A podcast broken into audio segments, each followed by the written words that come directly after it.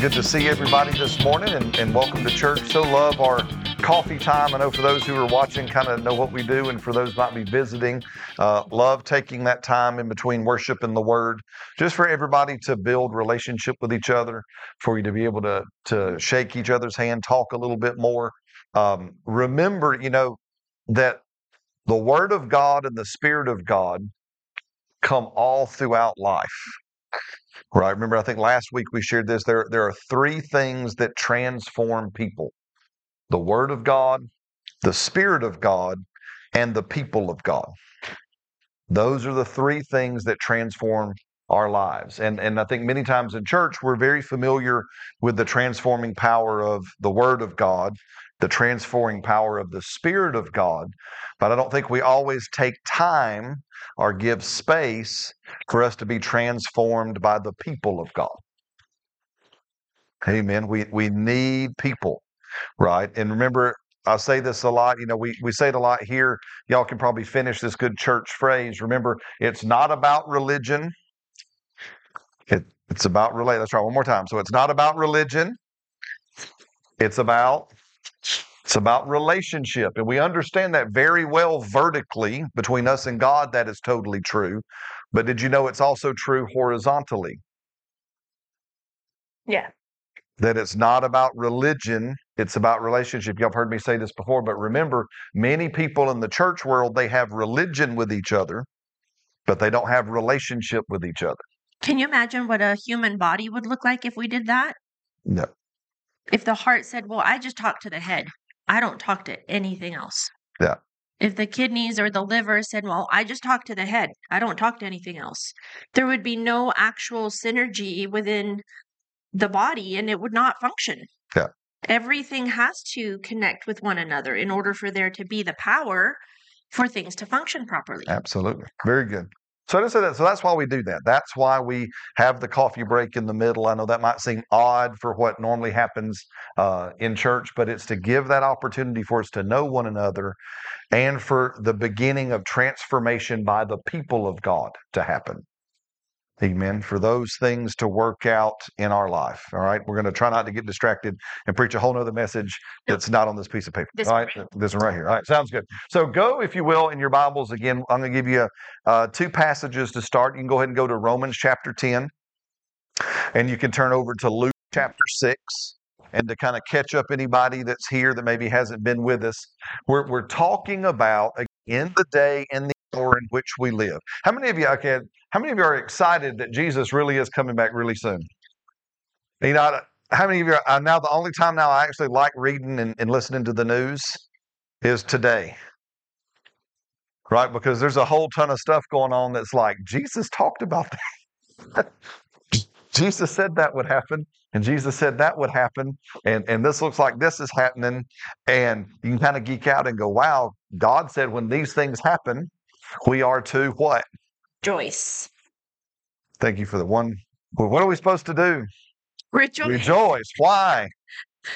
Because our redemption, it says, is drawing nigh, which is Him. He is coming. So when you look up and you see all that's going on in the world, we should and must get excited because He is coming. Amen. Praise God. And so because of, of that, we've been looking at the, the kind of the stories of Israel and looking at their journey from Egypt into the promised land because Paul said that for us, those that live at the end of this age, we can look at Israel's story and whatever they went through is an example for us Yes. to know what we need to do in this day, right? So aren't you glad God didn't leave you without a pattern? What a good Right. And if you have you ever sit there and if you're talking to people and they go, What are we gonna do? Right? Israel is under attack. We go easy. We're going to go read about the Israel story, and he said we'll know what to do. And so, for sake, we don't have time to go through the whole thing, but we're looking at the reality that God is committed to the death of our doubt. Yes. Amen. That God, not just you only, but God is interested and God is active in killing any doubt that is in our lives Yes. Amen. so that only faith and strong faith in Him remain Yes. so that we can have a high expectation to see him do not just what he did back in Israel's day, but to see him do the same thing today. Amen. Yes. Amen. To have a, an exuberant faith to see. So that's what we're talking about. Just kind of catch up. So we're looking then at then how does God kill our doubt? And God kills our doubt by continually introducing and showing us who He is. He continues to show up and say, This is who I am. Right? So here it says, and we very frequently, just to get as our text, Romans 10 17. And we're going to say, So then faith comes how? And hearing comes how? By the word of God. So faith, how does faith come? By hearing. By hearing. How does hearing come? By the word of God. By the word of God. And as we said last, and remember that hearing isn't a passive right. hearing, it's an active hearing. Mm-hmm. And what we mean by that is, is I'm hearing with the heart of someone who wants to do what I hear. Yes. Remember, we looked a week or so ago, we looked at Abraham. And so there was Abraham, and Abraham heard God say, Take your only miracle son and go over here and sacrifice him and offer him up to me. And so Abraham did that. He started doing what God said. And then when he got there and he put the boy on the altar and he was about ready to drive in the knife, it says, And God said again, Stop. I see that you won't keep him from me. And, and there's a whole thing. And remember, we said this one phrase that's been in my how many Isaacs have died because we went with what God said only and not with what he's saying. So remember, faith is now. It says in Hebrews chapter 11, around verse 3, now faith is, or we can say faith is now. There's only one tense to faith, and that's now. So therefore, our hearing is now. Does that make sense? So, how does faith come? By hearing. And by hearing what God is saying now, and by hearing it with the attitude of someone who will do what God says. And I know I'm going slow on purpose. Everybody say, Brad, slow down. I can go real fast, but we're going somewhere and we're going to build into what this looks like here, I believe, today. But I want to make sure that that's clear that faith is not passive, it's active, and faith is active now. Yes. Does that make sense? So go to Luke chapter 6 if you're not already there. Luke chapter, is that okay? Oh, okay. Maybe Mr. Josh could help you real quick. I'll, I'll keep setting it up. Got it. So Luke chapter 6, and we looked at this a couple of Thursday nights ago, but we didn't get it recorded, and I wanted to say it in a way that it would be captured because it seemed like it was a new thought for us. So here Jesus is talking, and he says in verse 46, But why do you call me Lord, Lord, and do not do the things I say? Right? Did you hear that? So I, I got to stop right there. So, what makes Jesus Lord in my life? Doing what he says. So, therefore, with what Jesus just said, if I'm unwilling to do what he says, can I call him Lord?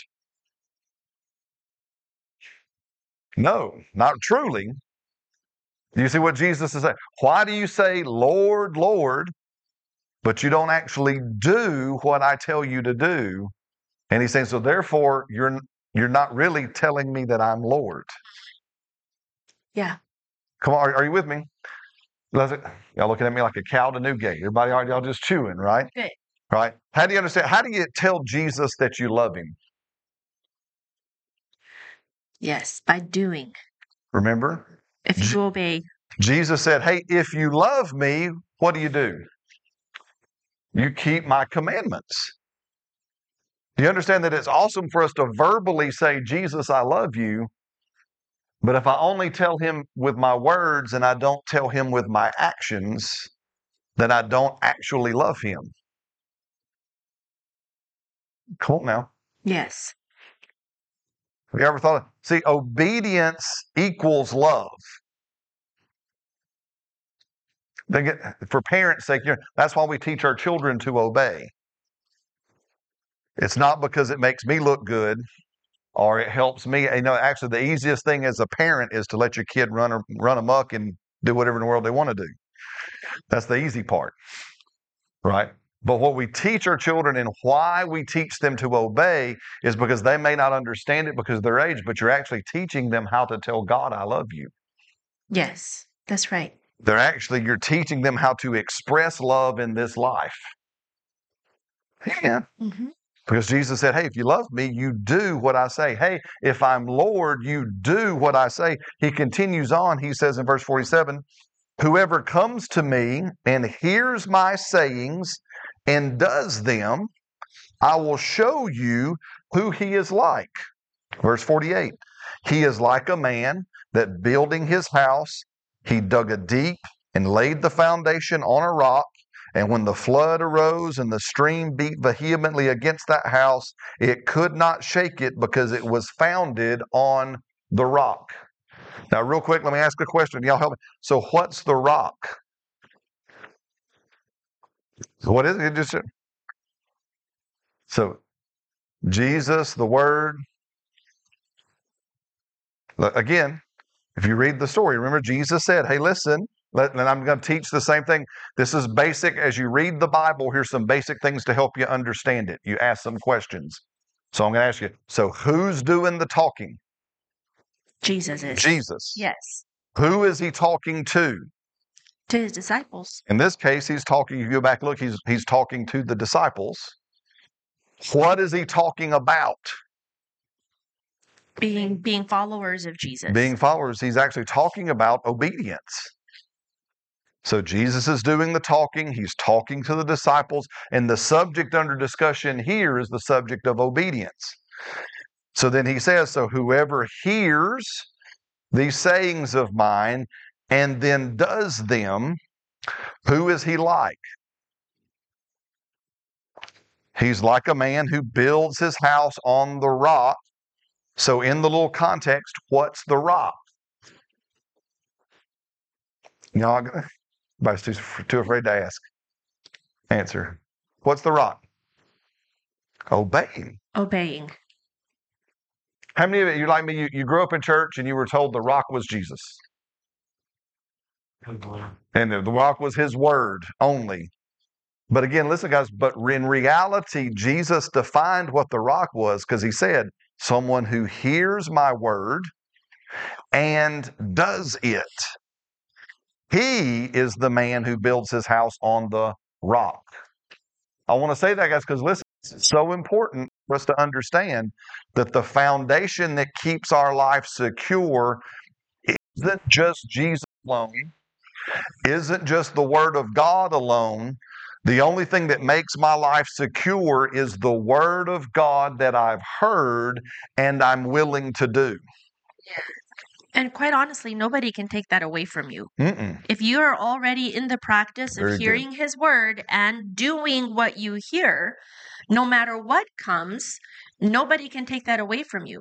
That's th- that's just what happens. And then the next time when you hear something and you're in the habit of doing what you hear, it's that attitude of the heart that Jesus said, take heed how you hear. So then when you're doing that, it, again, no, no matter what comes, nobody can take that foundation away from you. You are unshakable Very good. because you do.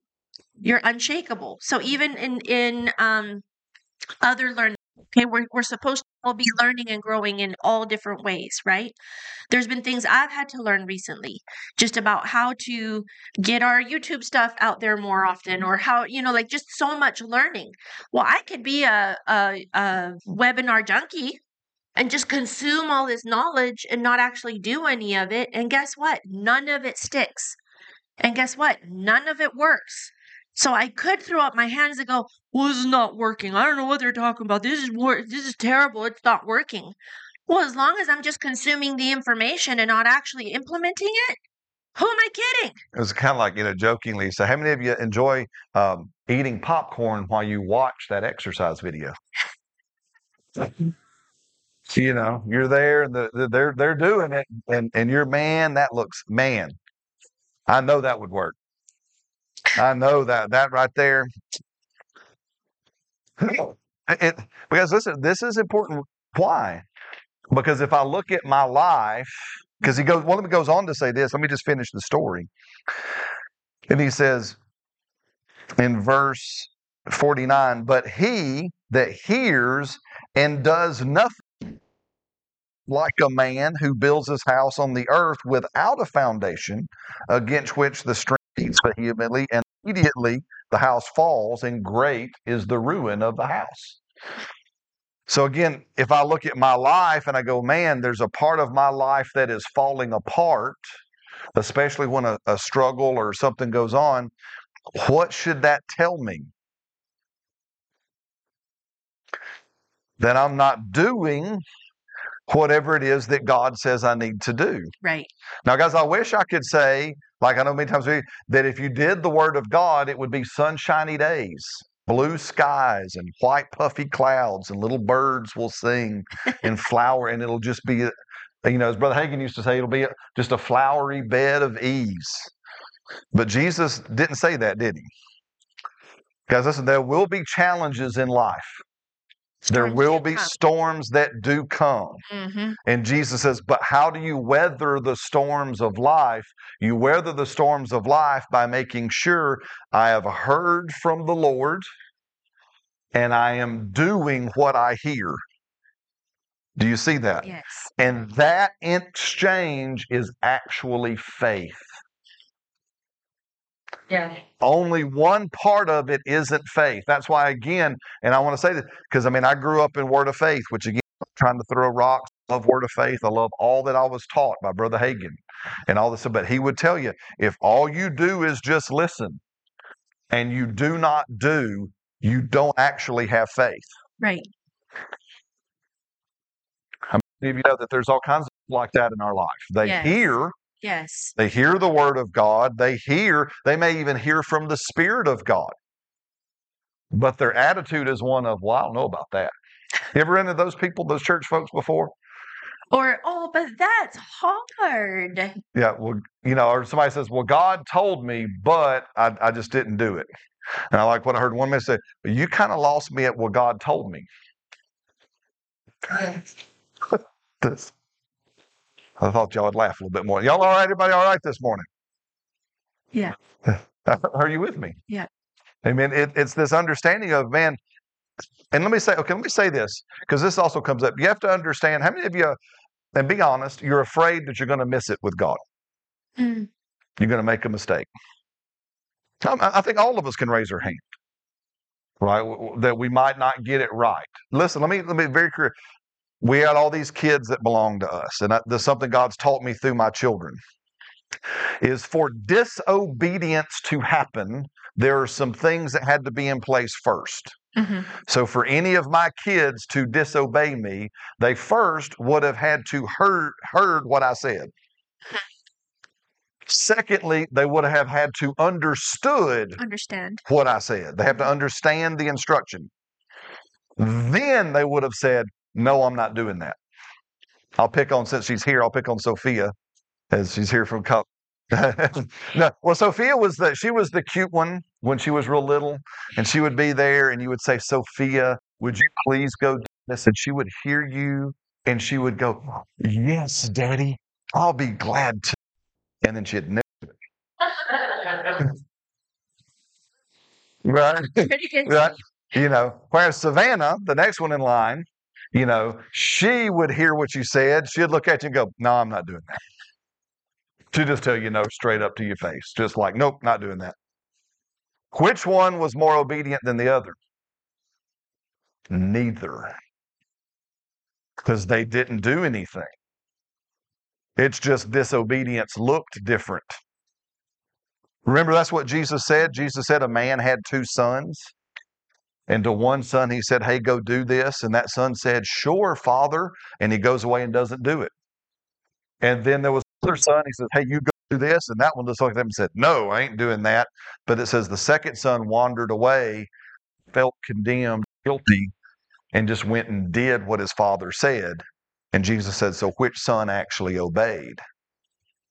The one who actually did what God said. Now, listen to me. I want to say that you can't miss God if you haven't heard and you haven't understood, Right. Right. right? Because for me to be able to say yes and no, for me to be able to yield and obey or disobey and rebel, I would have had to have heard, understood, and then whether nicely or And then- meanly, And then chosen. and then have made a choice. No, I'm not doing that. Mm. D- Do you see that? So you don't have to worry about missing God Right. because God's not playing peekaboo with you. Right. Amen. Uh, if I could help anybody, God is crystal clear, hmm right? He's given us His word, which is His will written out. We all begin here. Then He gives us His Spirit and then promises us because we're born again, we can hear Him. Does that make sense? So when it seems mysterious or vague, you just need to go with, I don't fully know yet. I'm going to walk in that direction because probably it's me. Come on, I'm just trying to tell you how I help how Brad helps Brad. When it's fuzzy to Brad, I realize there's no problem on God's side because God is crystal clear. Yeah. The, the issue is with Brad in some way, something going on in my soul, something going on in my emotions, something going on with something. So what do I do? All right, Lord, let me subject under discussion, whatever it is, I'm going to go to the Bible. And when I clearly see anything to do with that subject under discussion in the Bible, I'm just going to start with it's clear. Yeah. And so I'm going to just start obeying the word as it is written. Does that make sense? And then from there, I'm going to keep going to Holy Spirit and saying, okay, any any details, any fine tuning you want to do. Does that help? Yes. All right, good. Because why? Because that's actually faith.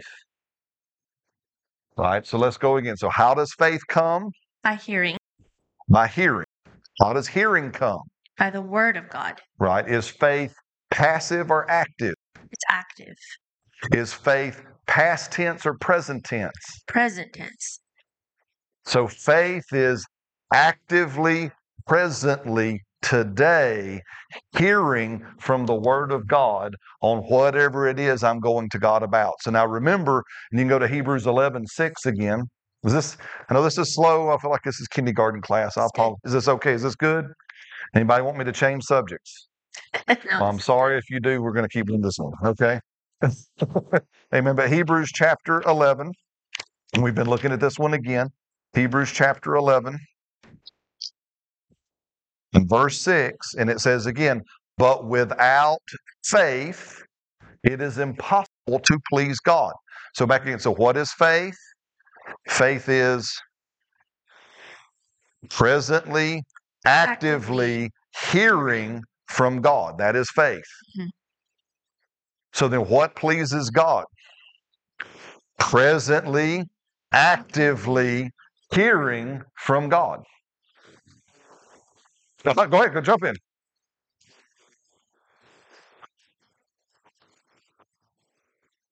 One faith in my head is why faith that God is doing to do. Yes. Very very good.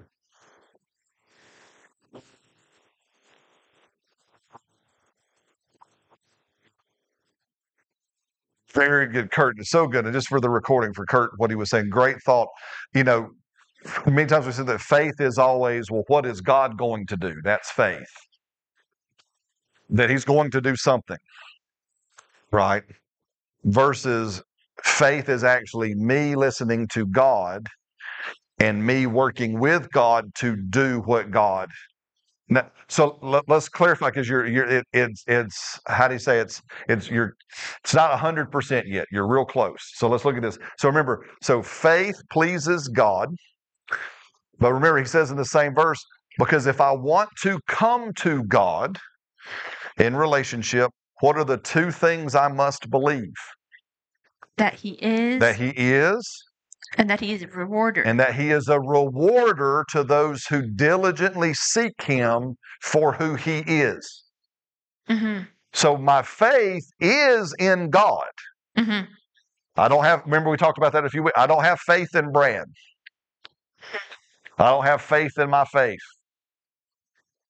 My faith is in God. I'm coming to God. So we're going to do this real quick because it applies to everybody. We're going to look at, if you will, um, provision, if you want to call it prosperity, if you want to call it money, if you want to call it work. We're going to use that as an example over the next few weeks. Does that make sense? And the reason why is because it does affect. How many of you, you you got money? Who's got money? Somebody got money in your pocket or in your bank account or both? All right. How many of you would like some more money? And that's okay to say. Hey, if you don't want any more money, you can give me anything you don't want. Right? No problems. I'll pray over it. It'll be awesome. I'm just, does that so but I just show that to say that it's not greedy or, or money grabbing, it just connects all of us. Mhm. And Jesus said money is actually the least of all things. Does that make sense? And he actually said if you understand money and its connection, right? I love hearing the little sucky sound of Jonathan in the back on the bottle. It's awesome. Um, we don't have a mouse in the building, we have a Jonathan. It's awesome. That so Jesus said it's the least, it's the most common of all things. When you understand money because it's common, you get a whole bunch of other stuff that's more important than money. Right. Does that make sense? Because Jesus said, if you don't get money and know how to be faithful with money, how will you actually know how to be faithful with the real riches of the kingdom of God? Right. So, in an interesting thing, Jesus and God tied money and real spiritual treasure together. Yes. I need you to see that because it's it's something that gets misunderstood because the moment somebody stands up here and talks about money, they all everybody goes, "Well, the preacher, he's just talking about money." Right? He's just after my money. He's just trying Guys, listen.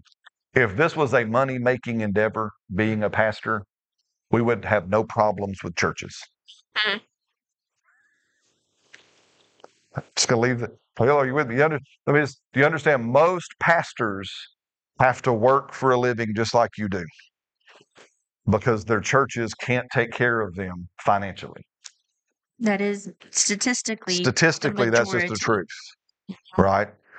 Does that make sense? So I, I say all that to say that, that when you hear ministers genuinely talking about money, most of the time it's not got any nefarious or negative connotations. Now I understand, and we have all seen over church history people be abusive with money. Anybody ever seen somebody abuse the subject of money before? Anybody Yes, yes, besides me? Everybody Yes. ever seen that? Yes. Right? Well, how many of you know that they abuse the subject of heaven, and I'm still planning on going to heaven? Yes. Yes. so, so you understand they they abuse. We can abuse all kinds of subjects that are still good for us. Yeah. Does that make so? I just say all that as groundwork to say over the next few weeks we're going to talk about prosperity. We're going to talk about money in this connection. So therefore, back to Hebrews 11:6. So if you're like me, and if you would like to see your household prosper more, if you would like to see more money come your way because you've got big things you want to do for God, you got big things you want to do for your family, right? You got big things you want to do for your community and your church family. Anybody else besides me got that? I mean, nobody. I'm glad. Thanks for the four people who want to do something awesome with their life. Right? I mean, I, I mean, I want to do some things that's going to take some money. So it says, so if I come to God and I want to talk about my finances, how do I approach Him? What's the two things I need to come to God about? I believe who you are. Who He is, and you will reward me for who you are. Again, just to kind of, for time's sake, you know, we've been talking about Genesis chapter 22, and we'll look at it where Abraham said one of God's names is Jehovah Jireh. He is the God who will provide. Yes. In the same thing, it's in chapter 12.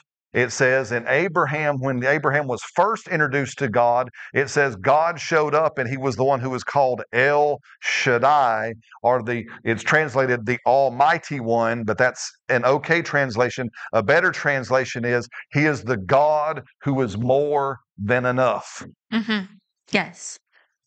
He is the God of great sufficiency. That's Yes. that's how God introduced himself to Abraham.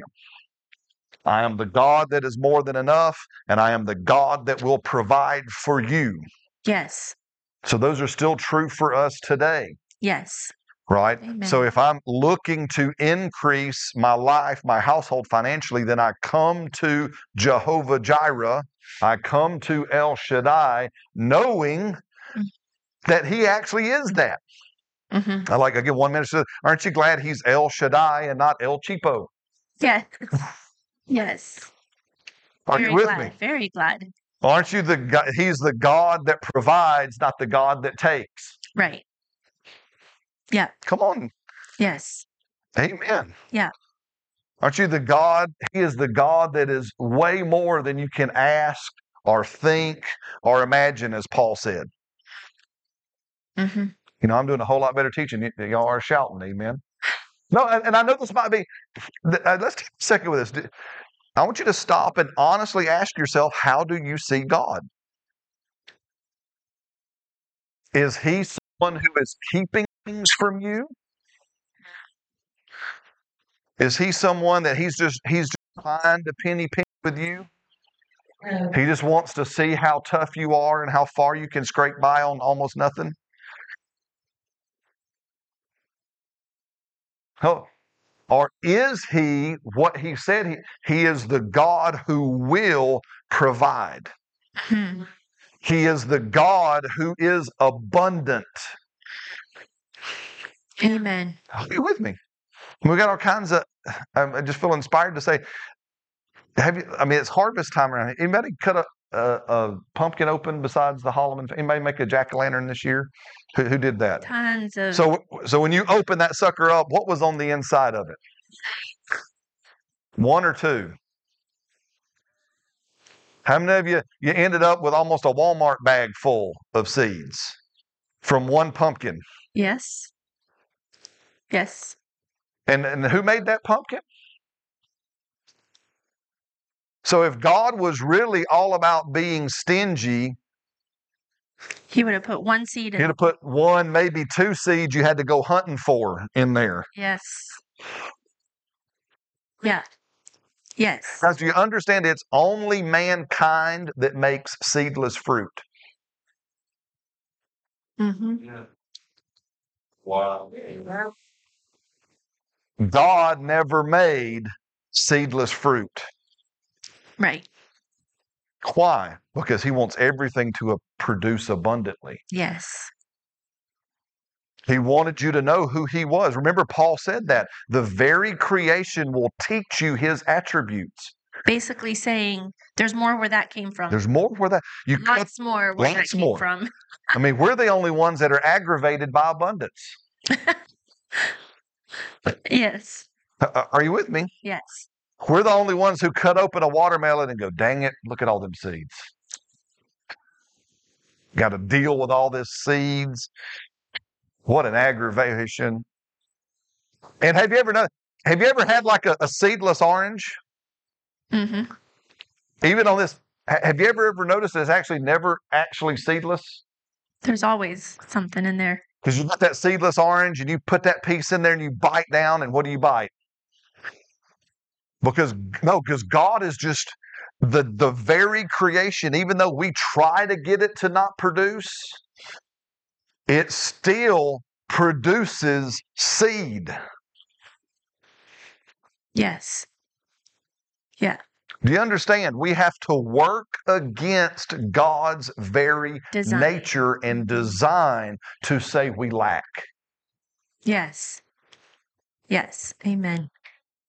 Guys, come on, we, we have to. Why? Because I'm coming to Him as He is.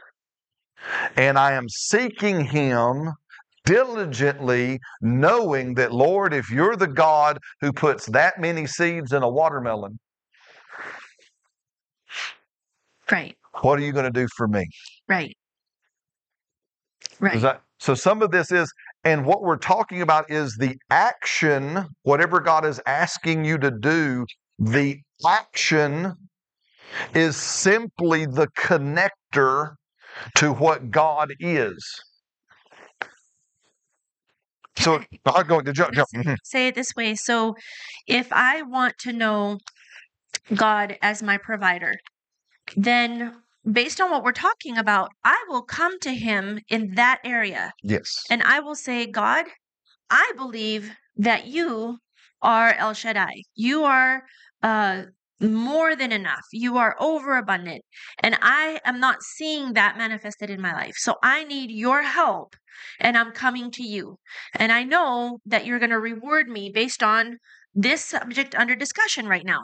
Now, if I need to see him as father, and I'm going to him because I believe he's father. Do you see how there's all these different areas where whatever it is you need to approach him as, go ahead and approach him. But because we're talking about money, so if I come to him uh, with that, then my heavenly father is going to say, Awesome.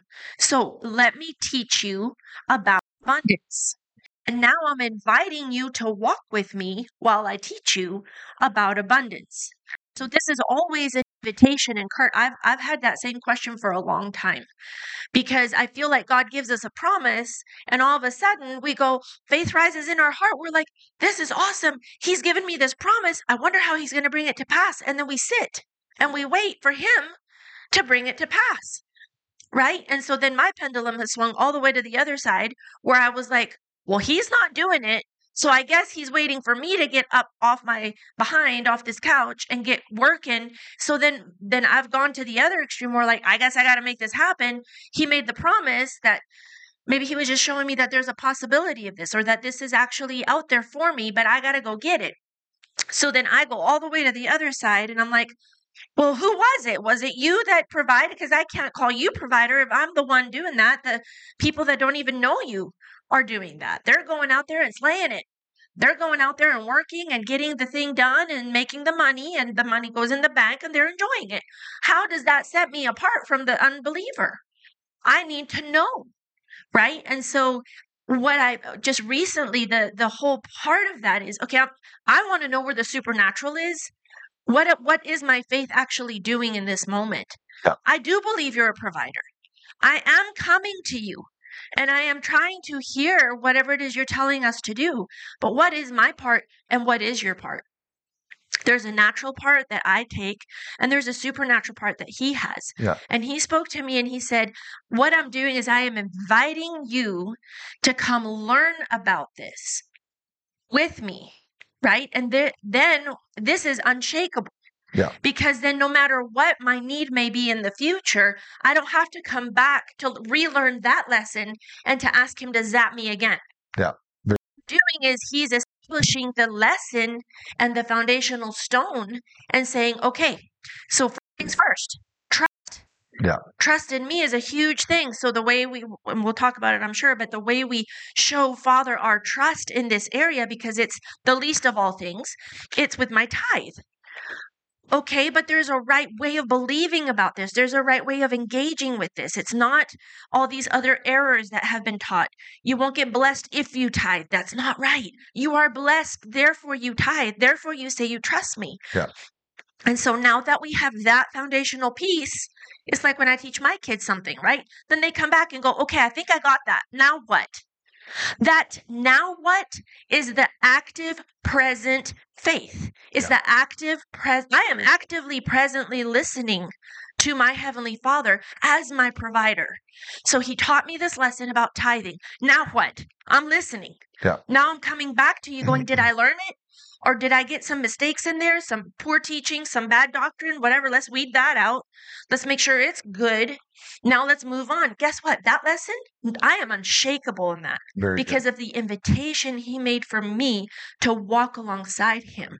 But it's that continuous now, today. Okay, what are we doing about this whole provision thing, this abundance thing? I need to make sure that I'm aligning my thoughts to your thoughts and my ways to your ways. And that is walking by faith. That is engaging him and saying yes to his invitation. And now I can call him Lord. Right now, I can call him Lord because I'm actually putting into practice the things that he's telling me to do. But it's all based. Oh. It's all. It's all based on an invitation. No, it's fine. It's fine. Oh, it's okay. Uh, it's all based on an invitation. So many times I feel like when we hear teachings on faith, we instantly get into guilt, shame, and condemnation because it's all about what I'm not doing or what I'm not accomplishing or what I'm mm-hmm. not receiving or what I'm not being able to do or see. And it's like the whole point of this is Heavenly Father is giving us an invitation. So if there's a pain point, I guess you could call it like a okay, why am I not seeing? I know for me it's been why don't I see the supernatural abundance that I see in the Word? Why am I not seeing that? Very good. right? So then that is like my pain point, and I'm going to him, and I'm honestly wanting to hear his voice. Uh, I want to know him as as it per- pertains to this provision thing, and I want to do whatever it is he's talking to me. But see, the first one that came was I came to him going, "This is broken. I need help." And then he goes, Oh, well, honey, I can totally fix that. This is my promise. Yeah. Okay, how does that work? Active response. Well, come and see. That's discipleship, right? Come and see. It's not, well, I just all over that thing. And It's anytime you need that, you come back to me. No, it's an invitation. It's okay, come and see. I'll teach you. Yeah. Right? So um I hope that clarifies a little bit where we fit in the whole scheme of things and and why we can say yeah he is our provider Yeah. right? I saw it more and more I- i guess the next lesson for us was when brad started a handyman business some years ago and we literally had to believe god that when this job was done we'd get a new client from somewhere somehow because this is this was how he was providing for our family. And i saw god's supernatural provision in that he wasn't booked out for months. That wasn't the point. The point was he was booked up right now. And as this job was starting to end and we could be tempted to get afraid and go okay where's the next client? What's the next job? I'm willing to work. I know i'm blessed. And everything i put my hand to is blessed. I need something to put my hand to. Yeah. Then all of a sudden the lord would send a different client a new client or a repeat client.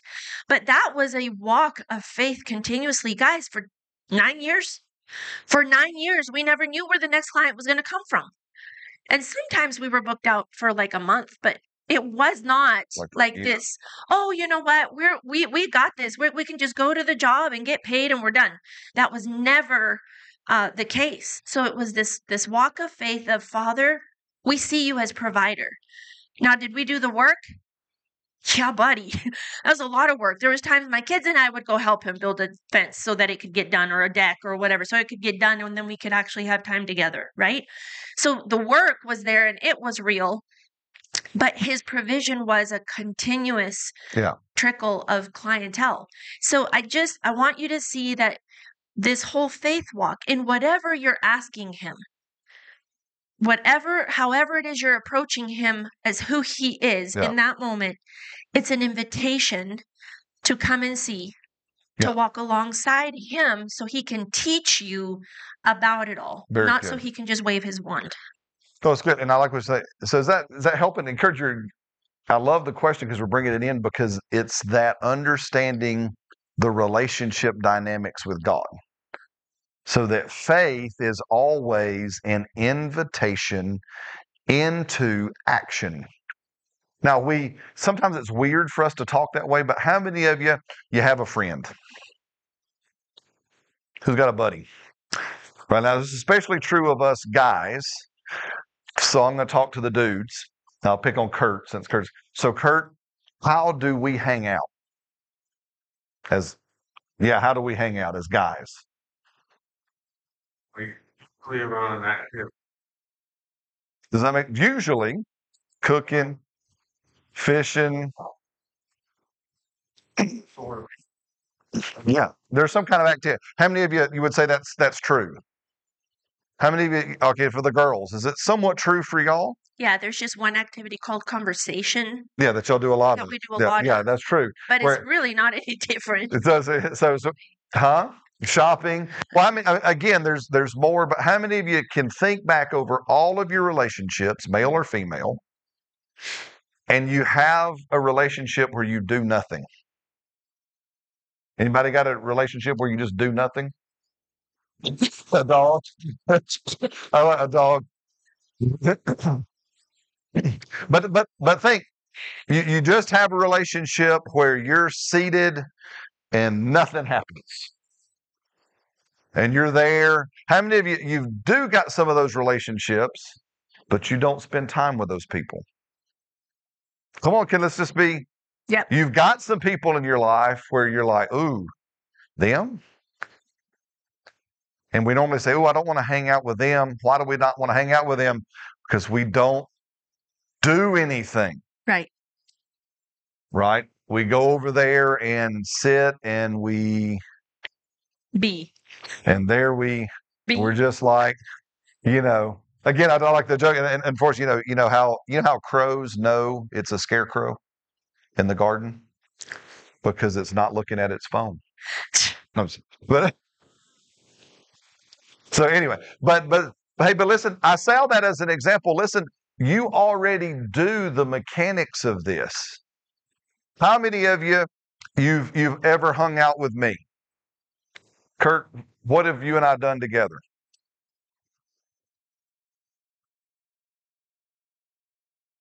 Get the field dressing animals. Field dressing animals. And, and why do you think you and I have gone fishing before? Yeah. But you came to me and you you said, There's Brad. He fishes. I like fishing. No, I mean, hey, listen, are you now why do we not do that with God? There's God. He's a provider. Mm-hmm. There's God. He's a creator that makes things. There's God. This is who He is. So, and again, it's not about religion, it's about Relationship. relationship. And yet, I don't have an expectation that if I approach the one who made me, and this is how we do it, that when I come and approach Him, it's not going to be the same way. Mhm. Yeah. Yes, that's right. Yeah. See him. Very good. Let me help and speak. And I would my only challenge to that with is yes, you can. Right? Right here. And that's the, that's the importance of why faith comes from the word, is that the word of God isn't a book only. It's The- person. The word of God truly is a person. That's why it's living and it's powerful and it's sharper. And that's why Jesus said to Philip, even, hey, listen, Philip, have you hung out with me so long and you don't know who God is? Because Jesus said, what? If you've seen, seen me, me, you've seen the Father. then you've seen him. And then would we say that Jesus is the Word of God? Right? So then if I've seen this, I've seen Jesus, therefore I've seen God. Mhm. Yes. And that's why we always begins here. But it's interesting Mhm. because then now we know how to come to this. Yeah. It's not just I need to check this off my list every morning because that's what a good Christian does. Yeah. It's I'm coming to this to see him. I'm coming this is my date. This is my coffee date with him. I'm coming to see him. I'm coming to hang out. I'm coming to find out more about him. Yeah. Well, and, and, and I'll say this, and we're going to land the plane here just for, for time, so just a few more minutes, if you will. We'll keep picking up with this each week. Because listen to me, that's why all of this begins with doing what is written. You've probably heard me say this before. So many, especially of our flavor of Christianity, charismatics, Pentecostals, Word of Faithers, we can get so hung up on what is God saying that isn't in here and not begin with, well, what has He said that I can do? And I think many times in this journey, it's kind of like God's kind of, at least to me, saying, Well, Brad, I want you to do the clear first before you start getting into the unclear. But we want to kind of skip the clear mm. and get off into the unclear, maybe what does that make sense? And so that's why when we come here and we look and we look at these whole stories, right? And I'll have bring it. Now. If y'all remind me, I'll, I'll bring it this week or I'll put on. But uh, I think it was uh, Billy Graham that wrote this whole thing called Jesus in every book of the Bible. Mhm. Uh, I'm just going to say, I think I, It's on. It's in a video on YouTube. it, it's in a video, but I think actually I wrote it down. Let me just see if I or I copied it. Not that I wrote it, I copied it from the interweb. I asked Pastor Google. And maybe I didn't. Anyway, so I, well, let's real quick. Y'all, y'all bear with me just real quick, and Mhm. we'll kind of land the plane. Let's just see here, and I'll find it. Jesus, don't you love the internet? I do. All right, very good. Let's see if it comes up. All right, so here's just a real quick list, and and and and I'll find the one I found this week, and I'll put it out there. But just listen. So, guys, listen. The Bible is about Jesus, so that we can see Him and know Him, and we know how to approach Him. So, for example, in Genesis, He is the Creator and the promised Redeemer. In Exodus, He's the Passover Lamb. In Leviticus, He's our High Priest. In Numbers, He is the water in the desert. In Deuteronomy, he becomes the curse for us. In Joshua, he is the commander of the army of the Lord. In Judges, he delivers us from injustice. In Samuel, he is the all in one. He is the prophet, priest, and king. In 2 Samuel, he is the king of grace and love. In 1 Kings, he is the ruler and the great that is greater than Solomon. In 2 Kings, he is the powerful prophet. In Chronicles, he's the son of David that is coming to rule. In Second Chronicles, he is the king who reigns eternally.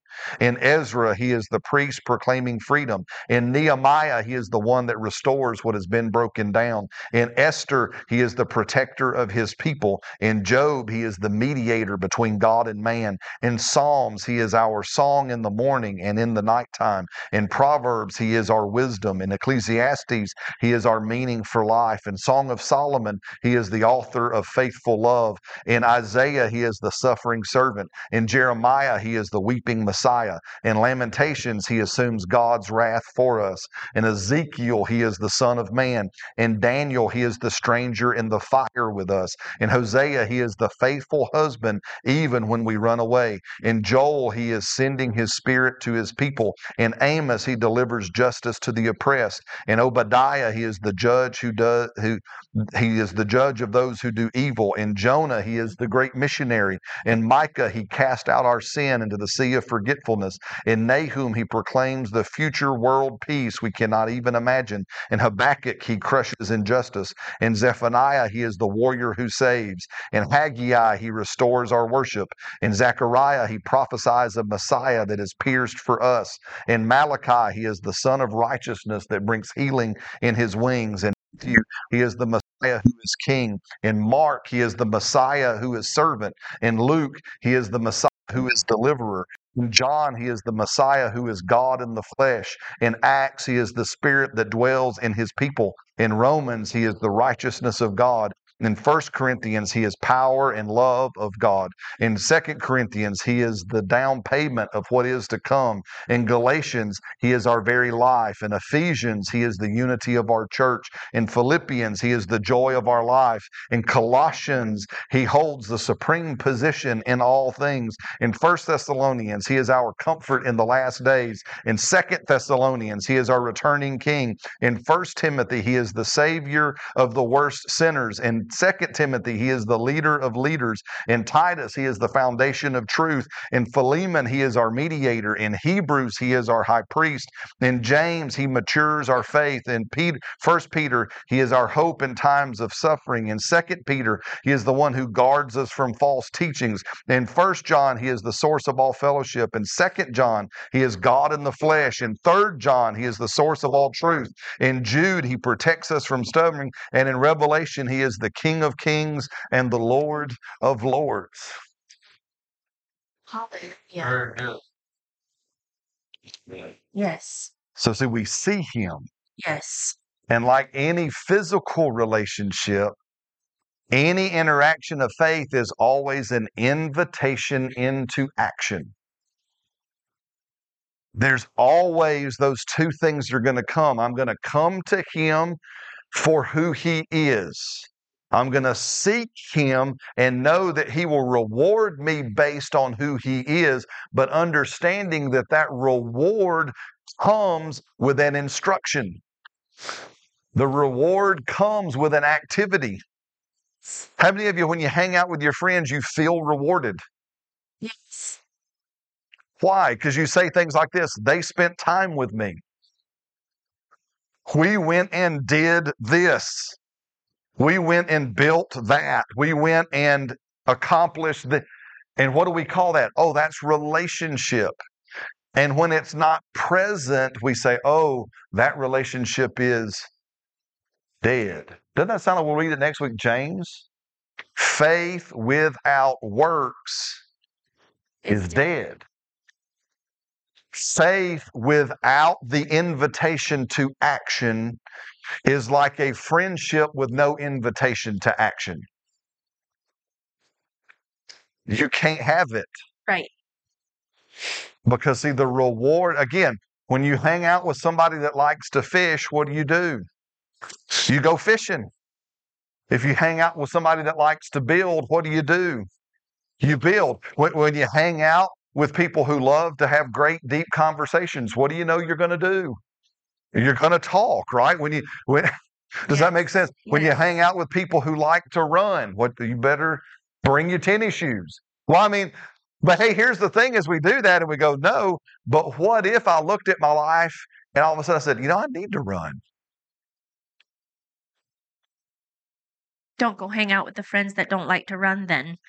Does that make sense? Yeah. Come on. Yeah. Uh, hopefully, this. See, it's a lot easier than we thought. Mhm. And, and so, and, and faith is a whole lot more relational than we thought. Faith was never a passive, I'm going to sit back and see what my friend does for me only. But faith, faith is I come to my friend who I know is this, and I'm coming to them as they are, who they are. I'm looking to them because I can, whatever, I can look at my life and go, ooh, yeah, I need to increase here. Ooh, yeah, I need to grow here. Ooh, yeah, I need more of that. I don't even have that in my life. Yeah. I mean, we can read through those things I just read and look, yeah, I need some of who Jesus is in that area because he ain't, I ain't even let him be present there. Yes.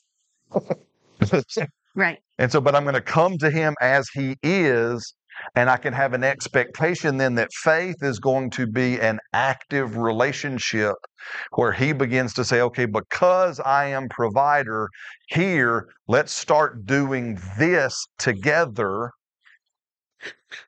Not you apart from me, nor me apart from you, but us together doing actions that are based on who I am. That's right. And then all of a sudden, we see he begins to show up. Yes. He becomes more visible. Things begin to produce in our life. Does that make sense? I'd like to close with this. Yeah, close with this. Yes. So I always like to relate it to our family life. Okay. So, for example, I love it when my kids come to me and ask me to teach them to play the piano so they can either lead a song or just learn how to play something. Well, that is something I know how to do. Now, when they come to me, they're seeking me, right? So, you see seeing the analogy here. They're seeking me as piano playing mama. And they come with an expectation that I'm going to uh, teach them and pour into them. And so parents, you know, when when your when your kids are finally interested in something that you know how to do, um, make sure that you take the time to not get grumpy just because they don't know how to do it. Hey, Right. They go step on my toes. Well, you go right ahead. Um, but it's it's like I, you have to slow down and bring the, bring them along say okay come and see. And then you know because you love your child you know their level you know where they're at and then you start teaching them how to do this. You need to practice this. Okay start with that. Okay now put your fingers here. Okay now do that. And now don't try that yet. You're not ready for that. Let's do this but the more you're walking along with them again it's an invitation to hang out because mm. you're going to hang out but you're also giving them the work that they need to do in order to learn the thing that they're asking you, right? And so, as parents, let me just encourage you let's be our Heavenly Father to where our children feel rewarded. Just, well, I learned how to play the piano, but I don't, I don't have any happy memories about that. right? Or, well, yeah, I learned, but it was just not even fun. Now I regret it. Yeah. Well, yeah, I can play, but I don't ever want to play again. Right? So let's let's notice um where we are at in that moment when they come to us. Now, you know, for example, we might be working on something outside and we know what we're doing and we know how we're doing it and why we're doing it the way we're doing it. And maybe our kids don't even want to be outside, but we want them to learn, right? Well, it's our responsibility to make it attractive to them. It really is. And then, e- even if it's not as attractive to them, and we're trying our best to make it a fun experience for them, bring them along and realize they just don't know. It's new. It's we tell our kids all the time, it's not hard, it's just new. And so when they come along and they start to do it, praise, praise, praise, praise every little effort they make. Right? Because every time I come to the Father, it's because I don't know. And I never get any guilt, shame, or condemnation for not knowing. Never made to feel inferior or ignorant just because I don't know. And so let's let's model the way our heavenly Father parents us in how we parent our children and make that a safe space for making mistakes because when somebody's learning they're going to make plenty. I did. I mean, when I when I, even to this day, if I'm practicing a song on the piano, I did it today here. Woo, that sounded terrible. I need to go home and work on that one thing over and over until my fingers obey, right? So we don't know what we don't know. Yeah. So as parents, I just encourage us to remind ourselves, and I think as we walk this out with our own kids, it will help us see the Father's heart toward us Very good. That's so right? And so remember, it's an invitation. And sometimes you might have to say, All right, well, I've been inviting you for a while to come outside and work with me and learn how to do this. And you've been saying no and putting it off and you don't want to. So at this point, you need to because this is the life skill that you need. So do come. But I'm still going to be gentle and tenderhearted as I teach you and as I as I walk you through what you need to do and no guilt, shame, or condemnation when you're making mistakes, even in attitude, Right. right? Because our Heavenly Father doesn't function that. He doesn't scold us or talk down to us or any of that. He just maintains the standard and says, oh, let's do that again. oh, we missed it that time. We didn't do it quite right. Whether it's the attitude or the action, let's do that again. I am inviting you. You know, hey, you'll get it. You'll get it. 15 times later. Let's do that again. It's okay. You'll get it. We're not going anywhere and we're not moving on to the big whatever you want to do until this is done because you have to learn this first. But there's that atmosphere of love and a safe place to make mistakes Yeah. where you can be uh, corrected and redirected. Um, but that really requires us. So, parenting is mainly 90% parenting ourselves first, being um, aligned with with who God called us to be as the authority in that that child's life, right? So we have to really parent ourselves and self-govern, and then we can parent our kids. Then we can parent our teens. Then we can parent and train our little ones with that love and tenderness. And just remember, every time every time you're doing this whole my child just came to me and they want to sweep the floor with me when they're 2 and 3 they love doing all the things you're doing so when they come it's not about them doing the job perfectly. They came, right? They came. So let's keep just making that a fun thing and a bonding time where our relationship with our children grows. Yeah, very good. Okay. Very good. Well, let's do this, guys, as we close. Just close your eyes and just what I sense and to do and to kind of take a, a step in this direction. What area of life's week do you need to know God in better, or you need to better know God in? Again, as an example in the messages, we'll talk about, again, finances, prosperity, but it does have to be limited to that. What is in your life that you need to know God in? You need to know who He is. You need to, to see Him, as we've been saying, in this area. And just right now, from your heart and, and just as a prayer, just say, uh, God, I'd like to know you that way. I'd like to know you. Who are you in this area? Who are you here? Father, introduce yourself to me here. Show me who you are. I'm coming to know you. Uh, and I invite, and now the next, and I invite you into this area. Amen. Who, who are you, Lord, here? And if you will, just on, on a piece of paper, your phone, whatever you got, I'd encourage you to start writing that down. What is that area? Amen. What is that area that you want to know God in? You want to know who He is in this area for you. Because then on that same document or that same note, you're going to begin to let the Holy Spirit lead you to verses that will introduce you to who He is. And so, Father, now as I close, I just pray over the people and I just say, Thank you. Lord, you said we could ask you for wisdom. Lord, you said you wanted us to come and know who you are. You wanted us to seek you diligently and that you will engage us in relationship based on who you are. So, Father, show us who you are in the Bible in these areas. Show us who you are in Scripture. In Jesus' name.